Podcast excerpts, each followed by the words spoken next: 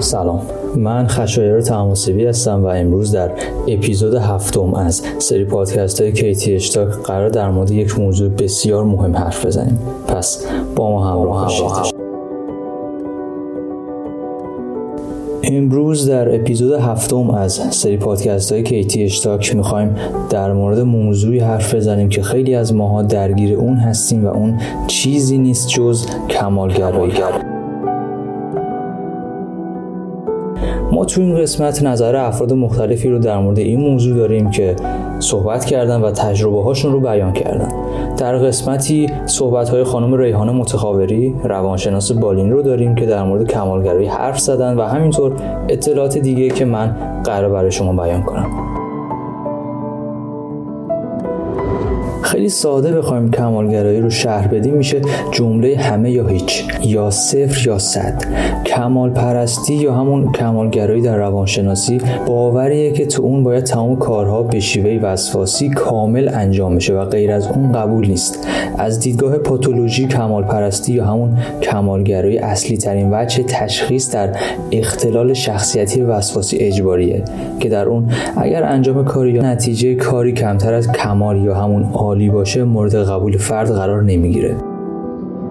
پارکر محقق دانشگاه جان هاپکینگز تعریف ساده ای از کمال پرستی داره. اون میگه انسان های کمال پرست فشاری دائمی برای حرکت به سمت هدف های غیر قابل دستیابی در درون خودشون احساس می‌کنن. اونها ارزش خودشون رو با کارایی خودشون و دستاوردهاشون میسنجن. کمالگرایی مجموعی از افکار همراه با خودخوریه و شما رو وادار می‌کنه به اهدافی برسید که از نظر عملی غیر واقع گرایانه هستند و زندگی شما رو سخت می‌کنه. حالا تو این قسمت از این پادکست می‌خوایم بریم صدای افرادی رو بشنویم که در مورد کمالگرایی حرف زدن و تجربه خودشون رو بیان کردن. با دقت گوش کنید.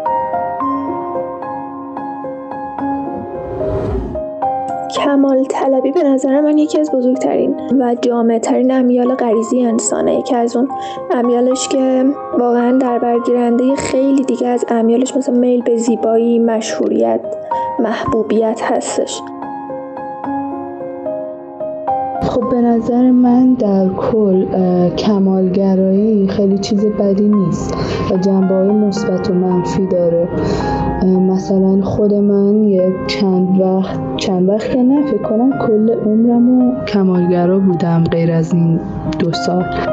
و اینجوری بود که همیشه می‌خواستم بهترین باشم بهترین ها رو داشته باشم همه دوستم داشته باشن هیچکس ازم ناراحت نباشه و یه جوری شد که دیگه افسرده شدم به خاطر همین. یکم که گذشت به خودم اومدم دیدم نه واقعا این کار درست نیست و باید سعی کنم که این کمالگرایی رو یکم کمترش کنم. چند وقت گذشت و یکم مهارش کردم و دیدم آره من نمی‌تونم تو همه چیز بهترین باشم و خیلی زندگی راحت تری دارم الان و راحت تر می‌تونم همه کار رو انجام بدم و حتی اعتماد به نفسم هم بیشتره. کمالگرایی چیزی که امروزه خیلی زیاد شده داخل نسل ما نسل دهه هشتاد روز به روز بیشتر میشه کمالگرایی ما. کمالگرایی ما متاسفانه جوری شد که ما بیشترین و بهترین چیز رو می‌خوایم اما تلاشمون در حد اصلا در حد اون نیست. از رتبه یک کنکور تجربی 95 اگه اشتباه شنیدم که رتبه 4 ریاضی بود که چرا دوباره کنکور دادی تجربی؟ حالا جدا از اینکه چرا دوباره کنکور داد دلیلش این بود که بهش گفتن چرا یک شدی مثلا اینقدر تلاش کردی که نگفتی فقط حالا قبول شم گفت اون حس کمالگرایی که داخل منه باعث شد که من بازم بهترین چیزو بخوام و خیلی خوبه که حس کمالگرایی که همراه با تلاش باشه. اگه همراه با تلاش باشه همیشه یکی یکی یک نصیب آدم میشه. همیشه بهترین نتیجه حاصل میشه. و موفقیت در انتهاست اما 99 درصد مواقع اینطور نیست. واسه همینی که همه توصیه می‌کنن بزرگا توصیه می‌کنن. چون معمولا آدم و آدمای تلاشگر و زحمتکش و با اراده نیستن. همه افراد یعنی بزرگا اینا توصیه می‌کنن که کمالگرا نباشید.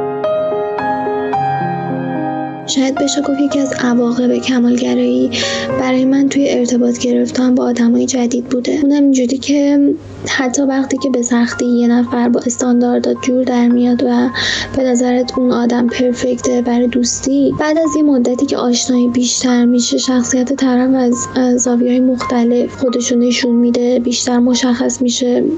عادتهاش یا حالا هر چی چون که هیچ آدمی که پرفکت نیست به صورت کامل.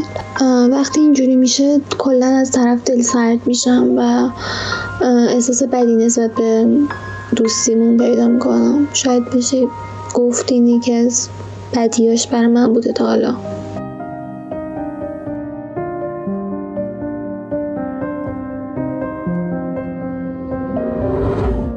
این قسمت می‌خوایم به بیان سه نوع از کمالگرایی بپردازیم که روانشناسان بر اساس علتهای کمالگرایی اونها رو تقسیم کردن. نوع اول کمالگرایی خودمداره. یعنی چی؟ یعنی خود فرد در مقابل خودش توقعات بالایی داره و از شکست میترسه. نوع دوم کمالگرایی دیگر مداره. این نوع از افراد کمالگرا نه تنها خودشون بلکه دیگران رو هم آزار میدن. تصور کنید که یک مربی یا یک کاپیتان کمالگرا چطور عزت نفس اعضای تیم رو خیلی ضعیف می‌کنه. نوع سوم و نوع آخر از این تقسیم بندی مربوط میشه به کمالگرایی القا شده توسط اجتماع.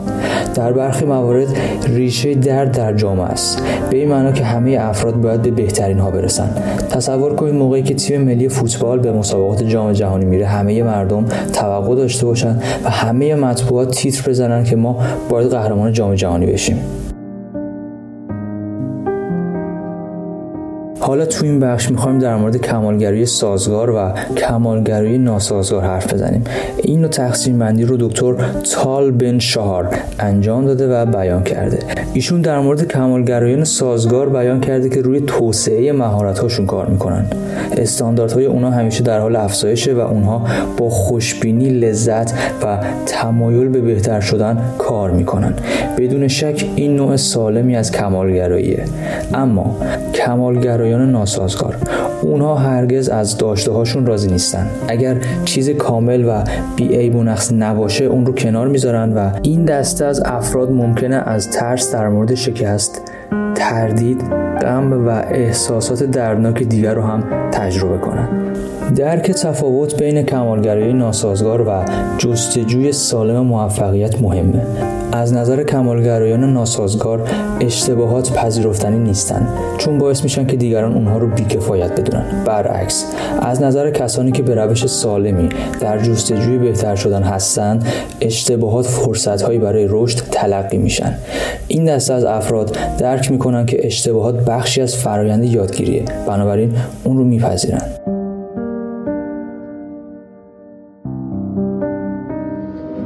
در بخش بعدی در مورد چهار ویژگی افراد کمالگر رو حرف می‌زنیم. پس با ما همراه باشید.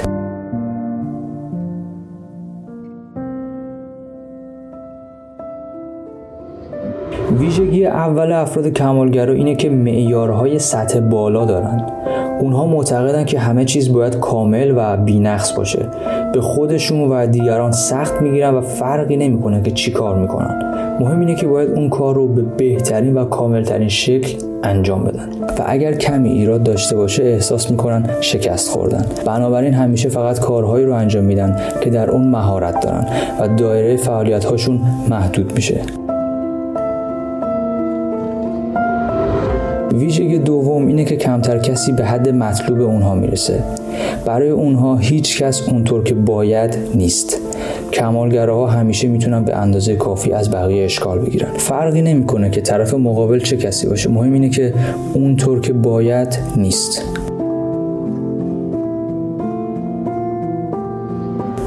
اونها جذب کسانی میشن که بالقوه کمالگران. این ویژگی سوم اونهاست. افراد کمالگرا معمولا به سراغ کسانی میرن که توانایی کمالگرا شدن رو داشته باشند ویژگی چهارم اینه که اونها گرایش به ناراحتی و افسردگی دارن. اونها به جای اینکه از امکاناتی که دارن لذت ببرن قصه می‌خورن که چرا در زندگی به حد مطلوب خودشون نرسیدن. و این اتفاق باعث میشه که همیشه تا حدی افسرده باشن.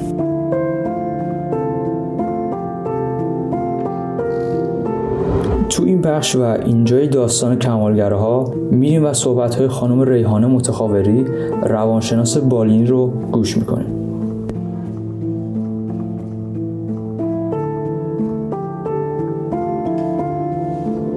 سلام ریحانه متخاوری هستم روانشناس بالینی. امروز می‌خوام در مورد کمالگرایی باهاتون صحبت کنم. اینکه خصوصیات افراد کمالگرا چی هست؟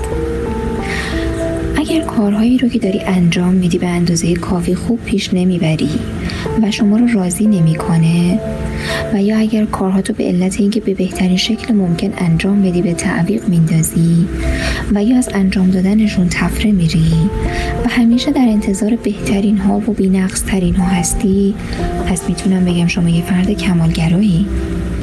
افراد کمالگرا می‌خوان همیشه عالی و بینقص باشن.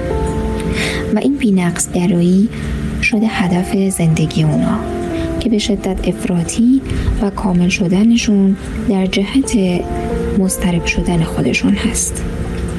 افراد کمالگرا بعد از اینکه کاری رو نتونن به نحو احسن انجام بدن به شدت مسترب میشن استرس می‌گیرن و این ریشه ای هست برای اختلالی مثل افسردگی. افراد کمالگرا در دراز مدت دچار افسردگی میشن. چون انتظاراتی که از خودشون دارن نتونستن برآورده کنن. افراد کمالگرا همیشه خودشون رو یا صفر می‌بینن یا صد. حد وسط ندارن. حد وسط برای افراد عادی و نرمال هست. افراد کمالگرا متاسفانه اگر که صد نباشن خودشون رو یه فرد شکست پذیر می‌بینن. موقعیت خودشون رو و موفقیت خودشون رو در گروهی می‌بینن که حتما عالی ترین رتبه و نمره رو بیارن. از لحاظ عاطفی هم همینطور. همیشه به دنبال ایدئال ها هستند چه در تحصیل چه در شغل و چه در ازدواج. افراد کمالگرا هیچگاه از خودشون راضی نیستند و این عدم رضایت باعث میشه که فرد کمالگرا به فردی مسترب تبدیل بشه. افراد کمالگرا اکثر اوقات حالشون خوب نیست. چون حس می‌کنن به اندازه کافی خوب نیستن و باید بهترین باشن. همچنین والدین کمالگرا اینگونن والدین کمالگرا همین توقع رو از فرزنداشون دارن. از فرزنداشون می‌خوان که بهترین باشن. توی درس، توی شغل، توی انتخاب همسر در هر زمینه بهترین و برترین و بالاترین. همین باعث میشه که حال دل افراد کمالگرا مضطرب باشه و خوب نباشه. اگر باقی افراد در سطح متوسط جامعه هستند افراد کمالگرا اون سطح رو برای خودشون بالاترین سطح می‌خوان و این متوسط بودن کفایت نمی‌کنه براشون. افراد کمالگرا تایید دیگران رو می‌خوان برای ارتقاء خودشون. می‌خوان دوست داشتنی باشن. موفقیتشون در گروی این هست که دیگران تاییدشون بکنن. تا ارزشمندتر جلوه بدن. متاسفانه ریشه های این کمالگرایی در والدین هست در افکار غلط فردی هست در الگوهای اشتباه ذهنی. والدین قدرت طلب و یا والدین کمالگرا باعث میشن انتظارات بیش از حد رو برای فرزندان خودشون داشته باشن و این انتظارات بیش از اندازه بچه و فرزند رو می‌بره به سوی کمالگرایی ریشه های این کمالگرایی از کجا شکل می‌گیره؟ ریشه های این کمالگرایی در والدین قدرت طلب و یا والدین کمالگراست. افکار غلط فردی الگوهای اشتباه و سمی ذهنی انتظارات بیش از اندازه ما از فرزندانمون باعث شده که فرزند در این تله شخصیتی گرفتار بشه. تله شخصیتی کمالگرایی. داستان ایدئالگرایی از بچگی برای ما پیش میاد.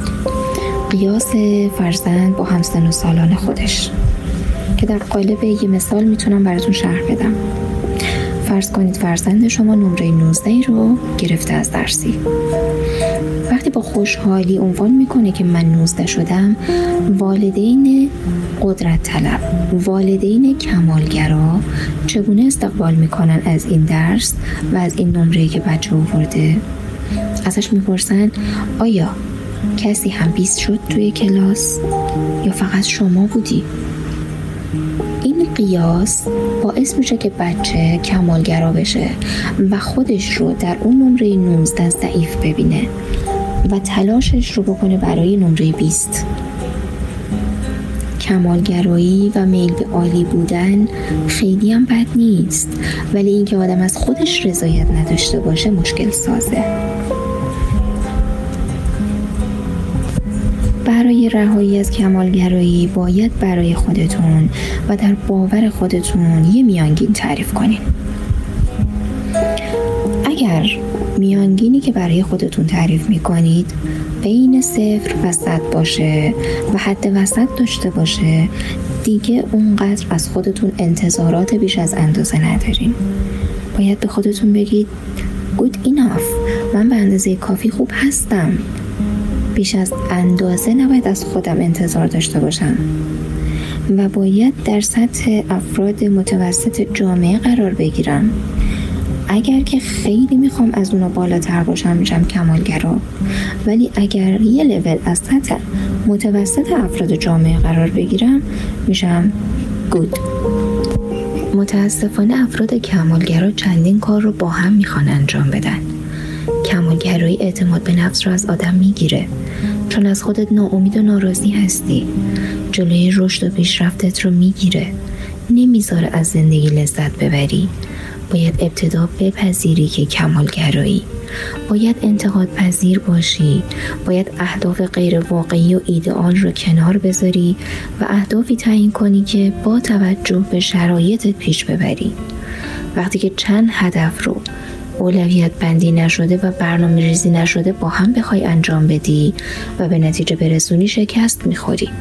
سعی کن در زندگی اهدافت رو اولویت بندی کنی و تک تک به سرانجام برسونی تا بدون ترس و استرس از شکست به نتیجه برسی.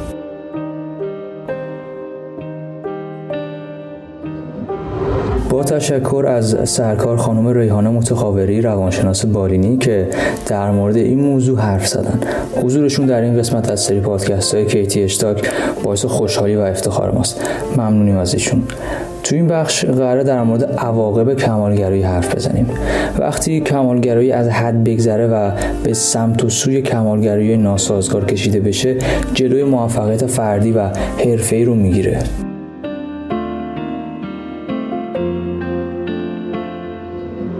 بعضی از عواقب کمالگرایی بیش از حد عبارت است از سلامت عمومی. طبق تحلیل های انجام شده که در مجله Journal of Counseling and Development به چاپ رسیده کمالگرایی با مشکلاتی در حیطه سلامت عمومی از جمله اختلال در خورد و خوراک، افسردگی، میگرن، استراب و اختلالات شخصیتی مرتبط میشه. خواهان کمال بودن می‌تونه منجر به کاهش بهرهوری، ایجاد استرس و آسیب به روابط بشه.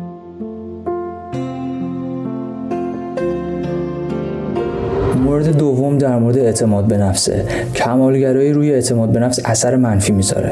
کمالگراها ارزش خودشون رو وابسته به چیزی می‌دونن که در جستجوی رسیدن به اون هستن و باور دارن که دیگران هم بر اساس همین موضوع اونها رو قضاوت می‌کنن. از اونجایی که این افراد هرگز از داشته هاشون راضی نیستن هیچ وقت نمی‌تونن مطابق استانداردهایی که برای خودشون تعیین کردن زندگی کنن. این وضعیت سبب میشه که اونها دائم خودشون رو قربانی انتقادات و سرزنش های خودشون کنن. مورد سوم تعلل. کمالگرایی با تعلل ارتباط نزدیکی داره. برای مثال یک فرد کمالگرا تا زمانی که راه کامل و بی عیب و نقص یک پروژه رو پیدا نکنه اون رو شروع نمی‌کنه. این فرد کمالگرا به علت تعلل معمولا از کارهاش عقب میمونه و این روال به اعتبار و روابط کاریش هم اثر می‌ذاره.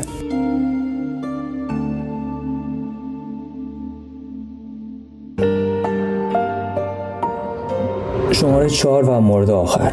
تاثیر بر خلاقیت. یکی از عواقب کمالگرایی اینه که ماهیت دست و پاگیری داره. کمالگرایی نمی‌ذاره ریسک کنیم و جلوی بازیگوشی و تمایل ما به رویا پردازی رو می‌گیره. این حالت سبب افت توانایی خلاقیت و نوآوری میشه.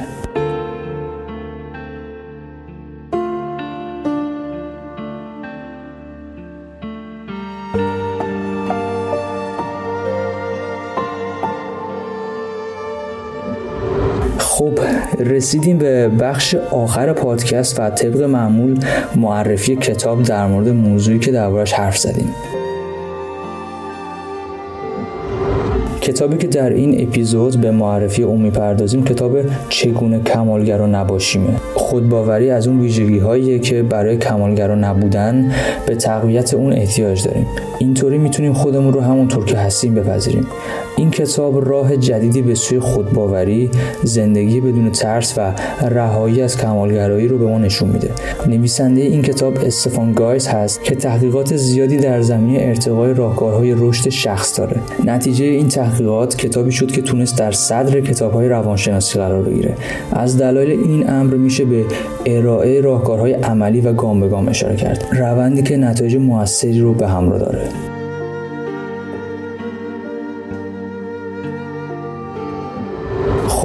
اینم از اپیزود هفتم. امیدوارم که از این اپیزود استفاده کرده باشید و مطالب خوبی رو یاد گرفته باشید. تشکر از همه دوستانی که در این پادکست همکاری داشتن و تشکر از شمایی که تا این لحظه گوش کردید. کانال تلگرام و پیج اینستاگرام رو هم فراموش نکنید. ادساین kth underline talk. و در آخر اینکه بهترین ها مال شما و ممنون